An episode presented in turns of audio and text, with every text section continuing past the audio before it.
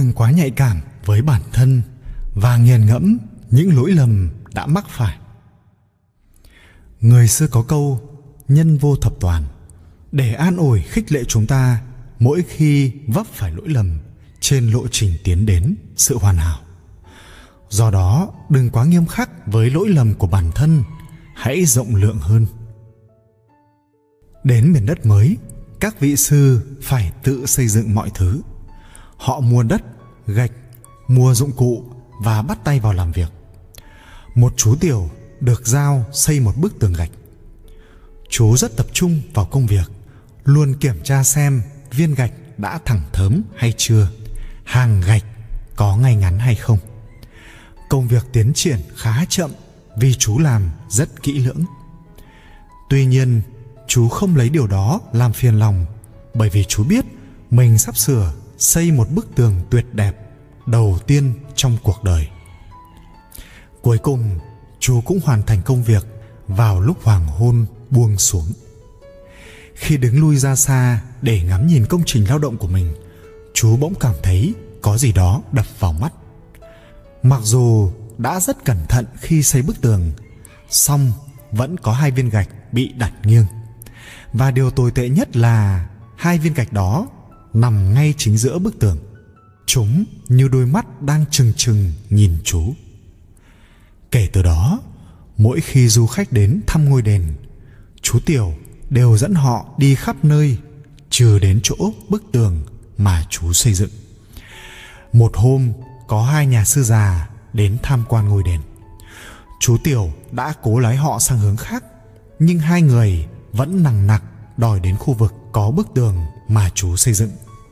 Một trong hai vị sư kia, khi đứng trước công trình ấy, đã thốt lên, ôi, bức tường gạch mới đẹp làm sao? Hai vị nói thật chứ?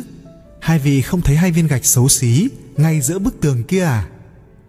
Chú tiểu kêu lên trong ngạc nhiên, có chứ, nhưng tôi cũng thấy 998 viên gạch còn lại đã ghép thành một bức tường tuyệt vời ra sao.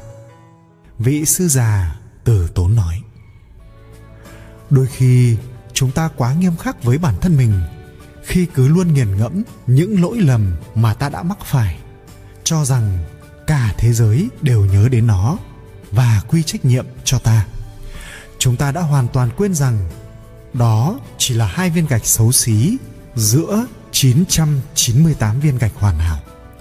Và đôi khi chúng ta lại quá nhạy cảm với lỗi lầm của người khác. Khi bắt gặp ai mắc lỗi, ta nhớ kỹ từng chi tiết. Hễ có ai nhắc đến tên người đó, ta lại liên hệ ngay đến lỗi lầm của họ. Bài học ở đây là thật ra con người luôn mơ ước chinh phục đỉnh cao chân thiện mỹ nhưng để trở thành con người thập toàn mẫu mực là quá khó không dễ để tìm được con người ấy giữa cuộc đời thường này dù vậy nhưng con người vẫn tin vào một tương lai, nỗ lực phấn đấu để có thể vươn tay nắm bắt được sự hoàn hảo. Nhưng trước mắt, chúng ta cũng cần phải bằng lòng chấp nhận sống vui với cái hiện tại mình đang có là hai viên gạch xấu xí đang nằm giữa một bức tường đẹp. Chúng ta cần phải học được cách rộng lượng với người khác và cả chính mình. Một thế giới nhân ái trước hết là nơi mà ở đó lỗi lầm được tha thứ.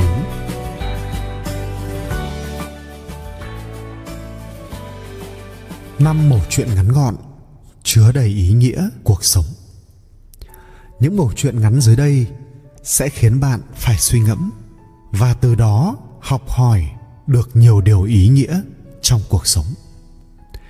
Câu chuyện thứ nhất, chiếc lọ thủy tinh nếu dùng một chiếc chai thủy tinh trong suốt để đựng sữa bò, mọi người nhìn vào sẽ thấy đây là sữa bò.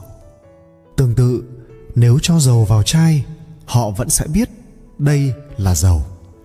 Chỉ khi cái chai không đựng gì bên trong cả, người ta mới công nhận nó chỉ là cái chai ban sơ như lúc đầu. Vậy nên, mỗi người chúng ta đừng để bản thân bị biến chất bởi những thứ xa hoa, phù phiếm hay những bon chen đua đòi. Hãy sống thanh khiết và trong trèo như chiếc chai thủy tinh nguyên gốc, không bị lấp đầy bởi những mưu cầu vật chất tầm thường. Câu chuyện thứ hai, người bán sữa bò rong. Người bán sữa bò rong vừa đi trên đường vừa giao. Một chai ba đồng, ba chai mười đồng nghe thấy thế một vị khách tới hỏi mua một chai sữa với giá ba đồng người này mua ba lần được ba chai sữa với tổng cộng 9 đồng tiền và rất lấy làm tâm đắc. Bèn nói với anh bán sữa. Anh thấy chưa, nếu mua theo cách của tôi thì ba chai đâu cần phải trả đến 10 đồng. Lúc ấy, người bán sữa cười thầm, nghĩ rằng quả nhiên kể từ khi áp dụng phương pháp này, số người mua ba chai sữa một lúc đã tăng lên hẳn. Câu chuyện thứ ba, Phú ông tuyển vợ. Một phú ông nọ mở cuộc thi tuyển vợ, cuối cùng chấm được ba nàng vào chung kết. Phú ông đưa cho mỗi nàng một lượng vàng, yêu cầu các nàng hãy mua về thứ gì đó có thể làm tràn ngập căn phòng để giành chiến thắng. Nàng đầu tiên chọn mua cả vườn bông nhưng cũng chỉ lấp đầy được nửa phòng. Nàng thứ hai mua hàng trăm quả bóng bay cũng chỉ lấp được 3 phần tư phòng. Nàng cuối cùng chỉ dùng duy nhất một ngọn nến đã có thể thắp sáng toàn bộ gian phòng và nghiễm nhiên trở thành vợ của phú ông. Bài học rút ra từ câu chuyện này là hãy mở rộng đầu óc, suy nghĩ sáng tạo, vượt ra khỏi những gò bó khuôn khổ để có thể chạm đến nhu cầu thực sự của khách hàng. Câu chuyện thứ tư, chiếc bát vỡ. Một người đàn ông đang gánh chặn bát qua đường. Đi qua đoạn dốc, quang gánh nghiêng làm một chiếc bát trượt xuống đường và vỡ nát. Ông lão cứ thế đi tiếp mà không hề ngoảnh đầu nhìn lại. Thấy lạ, người đi đường bèn nói: "Ông lão ơi, sao bát rơi vỡ mà ông chẳng hề hay biết?" Ông lão trả lời: "Ta biết chứ, nhưng dẫu sao nó đã vỡ rồi, có tiếc nuối hay không cũng có được gì đâu." Chúng ta hãy học tập thái độ lạc quan của ông lão trước những sự việc rủi ro không mong muốn dù có tồi tệ đến mức nào mọi chuyện rồi cũng sẽ qua cứ thế tiến lên phía trước và đừng nghĩ ngợi về quá khứ, đau buồn nữa. Bạn nhé. Câu chuyện thứ năm, sư tử và sóc. Một con sóc muốn quyết đấu với sư tử nhân một ngày đẹp trời. Sư tử liền từ chối thẳng thừng. Sóc khiêu khích. Sư tử hùng mạnh như ngươi mà lại sợ ta. Sư tử thùng thẳng trả lời. Dẫu kết quả trận đấu có ra sao đi chăng nữa, sau này muông thú sẽ biết đến ngươi như kẻ đã dám thách thức với chúa tể sơn lâm.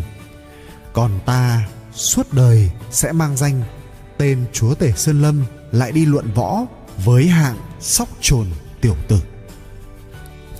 Câu trả lời dí dỏm của vị vua trốn rừng xanh thực chất lại vô cùng thâm thúy. Đừng vì những lời nói khiêu khích của thiên hạ mà tự hạ thấp danh dự của bản thân mình.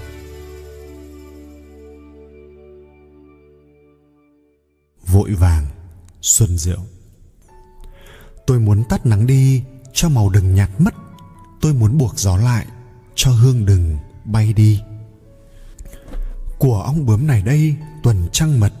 Này đây, hoa của đồng nội xanh gì này đây, lá của cành tơ phơ phất. Của yến anh này đây, khúc tình si. Và này đây, ánh sáng chớp hàng mi.